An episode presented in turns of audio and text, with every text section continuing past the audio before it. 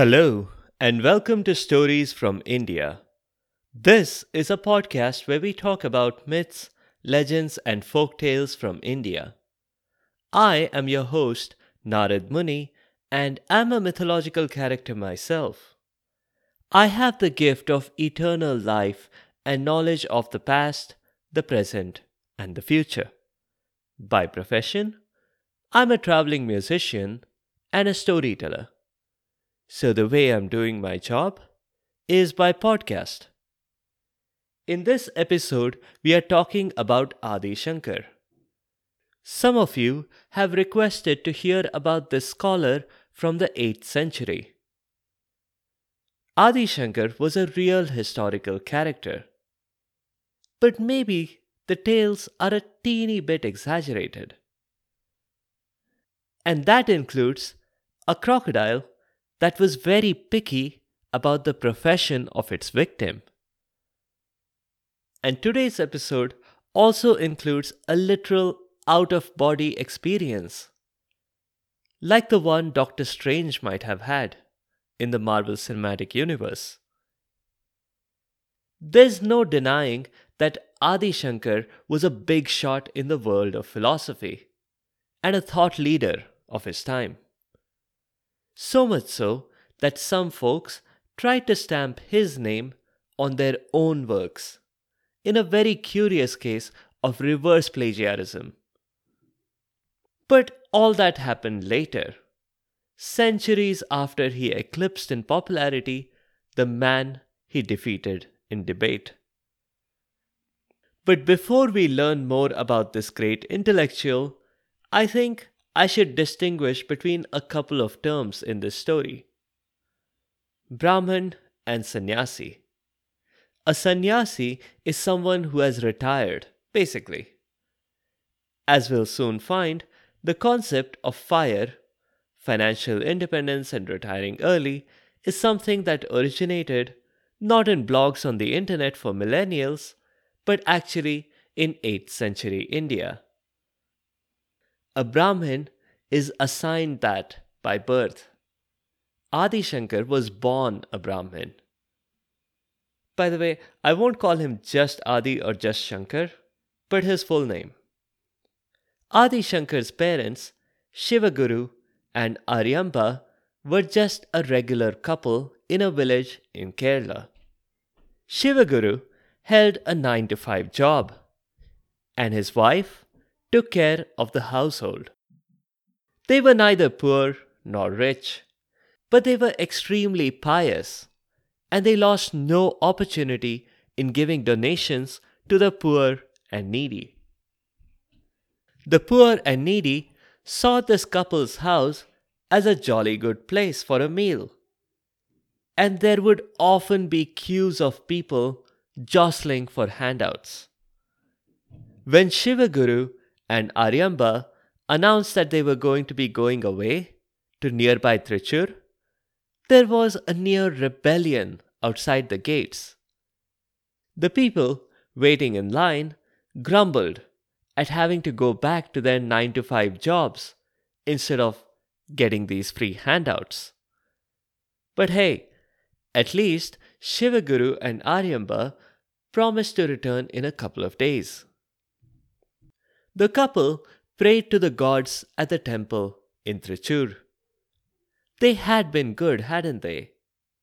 Could they have a child, please? More specifically, a boy? That should not surprise anyone.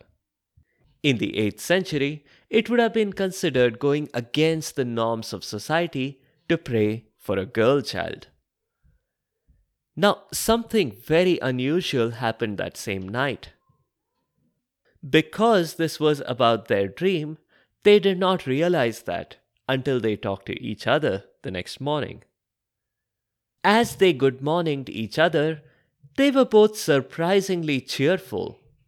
That was not normal. The usual atmosphere resembled a depressing Charles Dickens novel. The reason for their surprisingly good mood was their dream. In their dream, Shiva himself had appeared and promised them something. something they wanted more than anything else in the world a child. Actually, he had given them an option. He had said, Option A, they could have a hundred ordinary children. You know, the kind who at best got a B grade in their exams. And these hundred children would live to be the average human life expectancy of 8th century India. Option B was that they could have a single extraordinary child who would not live very long. Shivaguru worried if there was some kind of a trick here. There are two sides to a bell curve. Did Shiva mean that the child would be extraordinarily bad or extraordinarily good? But Shiva assured him that the child would be extraordinary in a positive way. Aryamba wanted to know that if she went with option B, how long the child would live. And in case Shiva had any doubts, she preemptively swore that she wasn't planning to take out a conveniently timed life insurance policy on the child. But Shiva assured her that he didn't have those doubts. The boy would live eight years. When Shivaguru and Aryamba compared notes, they concluded that yeah, eight years was the blink of an eye. But they considered the child a gift from Shiva. And if you get a gift from a god, you jolly well aren't going to refuse. They both were convinced that what they had experienced wasn't just a dream. I mean, they had been dreaming. True. But the fact that Shiva himself had appeared to each of them with an identical question, that meant there was something more to it than random chance. Events soon proved them right. The couple had a boy, and they named him Adi Shankar. I think it was the knowledge that the boy had very few years to live that prompted the parents to accelerate everything in Adi Shankar's life.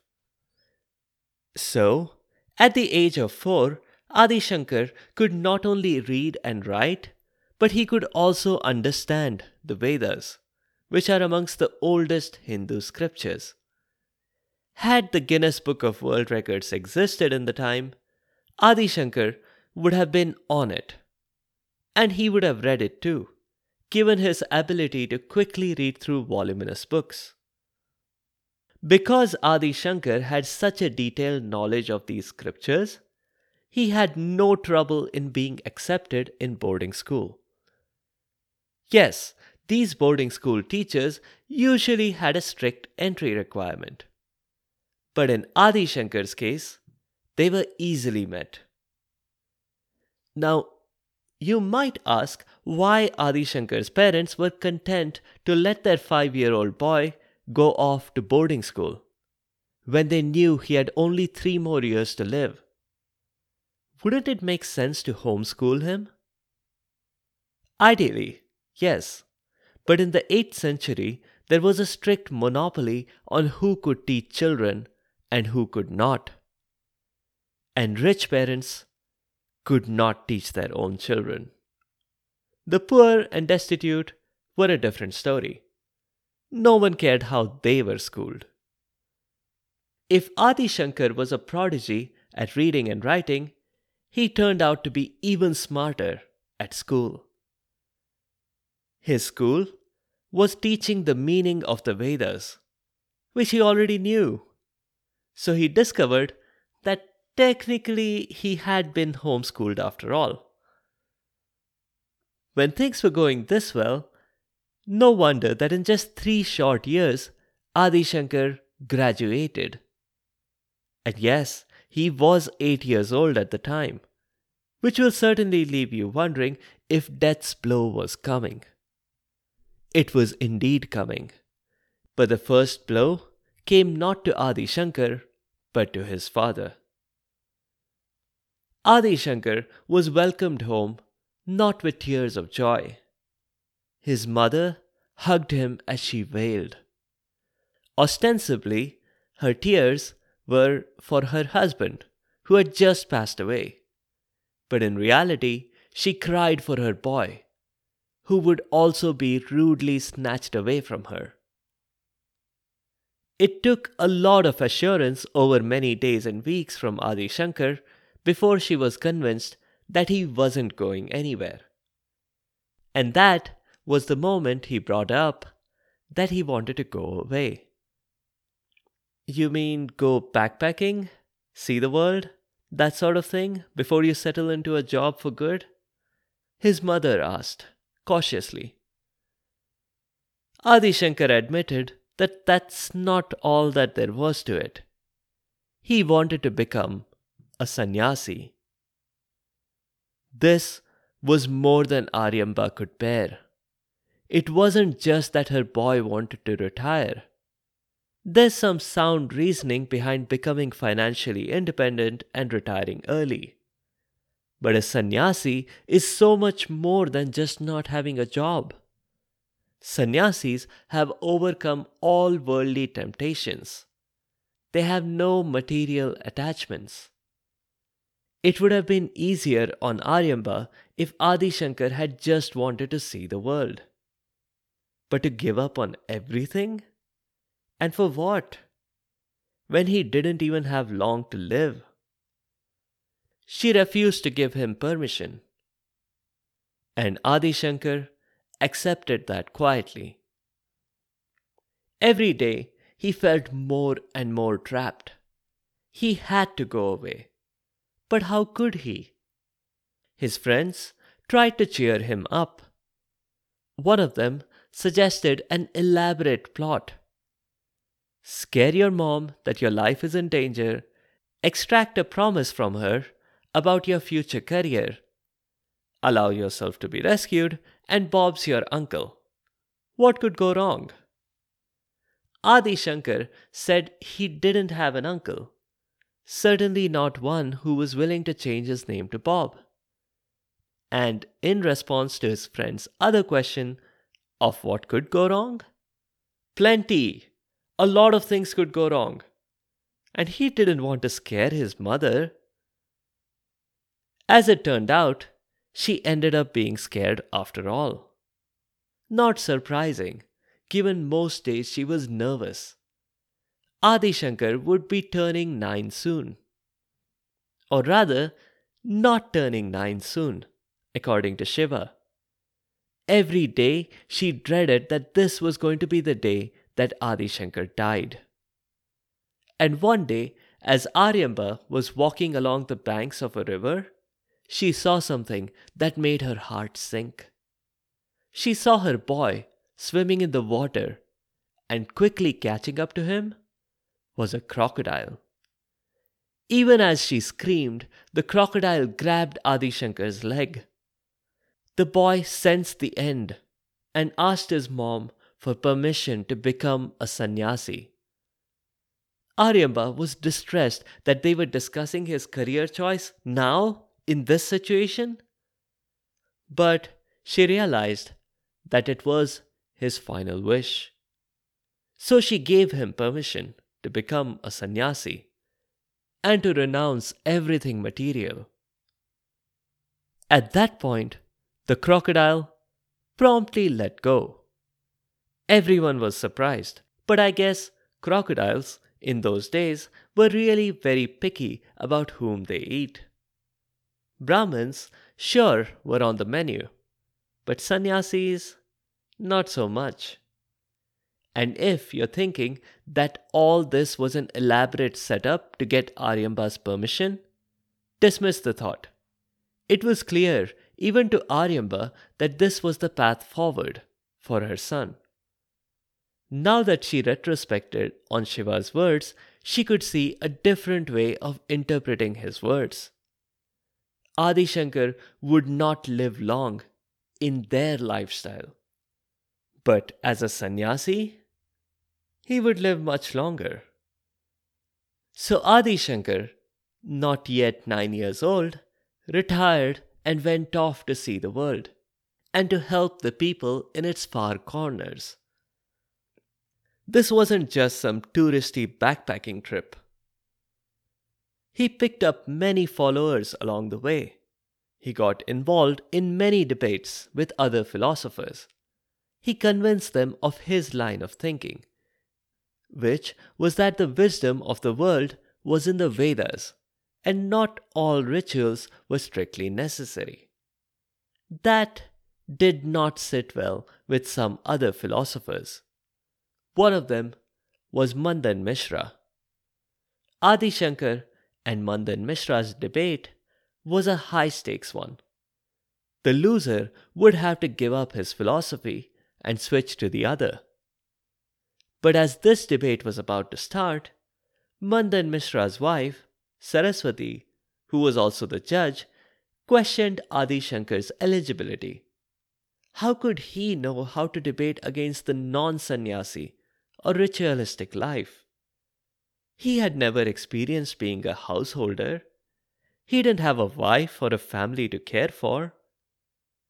That was actually a very valid point, thought Adi Shankar. He requested a timeout and went off to a secluded cave. There, through a trick that he had divined from his studies, his soul left his body. I don't mean to say he died. His soul was just on sabbatical, a study tour. It found a king in faraway Bengal who had just then passed away. Adi Shankar's soul entered the king's body. To the king's subjects and family, it appeared as if the king had suddenly come back from the dead. Either that or their doctors were really incompetent at telling if a person was dead or alive. Adi Shankar took maximum advantage of the situation and learned everything there was to learn about being a householder, even a privileged householder. And that included taking care of an entire kingdom, not just his family, which consisted of several queens and princes and princesses. Adi Shankar was careful to make mental notes because his soul couldn't bring back anything physical. If his family and subjects sensed a personality change in their dearly departed and recently reappeared king, they did not show it. When Adi Shankar had learned enough and when he felt that the blow would be easiest on his family and his subjects, his soul departed the king's body, leaving it lifeless. Adi Shankar was back in his body now. He appeared again before Mandan Mishra and his wife, and this time he was fully prepared for the debate. He answered any qualification questions easily enough. And though Mandan Mishra's wife was officially the judge, her role was only ceremonial. Adi Shankar and Mandan Mishra had garlands of flowers around their necks. These flowers were sensitive to the debate topics. If anyone lost a point, a flower would wilt and fall off their garland. This is space age technology, and it was found in 8th century India. Well, there are no prizes for guessing who won the debate. If Mandan Mishra had won, maybe I would have based this episode on him. Anyway, despite everything, for a couple of centuries after this, Mandan Mishra was the more popular philosopher amongst the two. And it was only later that Adi Shankar climbed past his debate rival on the medieval Indian Philosopher's Weekly billboard. Adi Shankar did not live much longer, but passed on his teachings in every corner of the country. Over the course of his remaining life, he did a number of other things, like reversing the course of a river when it flooded some villages, helping to locate a famous idol that had somehow gotten misplaced, and convincing bandits to change their ways. A few more notes on the show. Besides Brahmin and sannyasi, there are many other terms that are used, and they all have their own nuances. Rishi, Muni, Sadhu, Brahman, and many others. I'll clarify the distinction between these. I do want to put a bit of a disclaimer here. These terms have varied over time, and they have also been used interchangeably. So the definitions you're about to hear are not strictly necessarily what you might find somewhere else. I've just tried to find the best fit. A rishi is someone who studies the Vedas and other scriptures. A muni's distinguishing feature is that they are free of emotions such as anger and animosity. That should rule out Durvas and Vishwamitra, both of whom we have encountered before on this show. A sadhu performs some daily spiritual practices, which could be specific to one or more rituals, sort of like specializing. A sannyasi, as we saw, is someone who has given up all material attachments. A Brahman is part of the caste system. They traditionally were the scholars, but weren't required to be. They could hold other white collar jobs. A grihasth is a householder, someone who runs a family, takes care of electricity bills, files taxes at the end of the year, and so on. An acharya is someone who passes on knowledge, someone who teaches. A sant is a saint by action and not by birth. I hope that clarifies the distinction between these terms. We'll end it here today. In the next episode, we'll do a story from the Panchatantra. It's about a bag of gold coins that gets misplaced. Again, and again, and again, and again. You get the picture. If there's one lesson that this comedy of errors teaches us, it is to not feed your gold coins to your goat. If you have comments or suggestions, or if there are particular stories you would like to hear, please do let me know by leaving a comment or a review on the site sfipodcast.com or tweet at sfipodcast. You can also find me on Instagram and Facebook. Be sure to subscribe to the show to get notified automatically of new episodes. A big thank you to each and every one of you for your continued support and your feedback. The music is from purpleplanet.com. That's purple-planet.com. Thank you for listening, and I'll see you next time.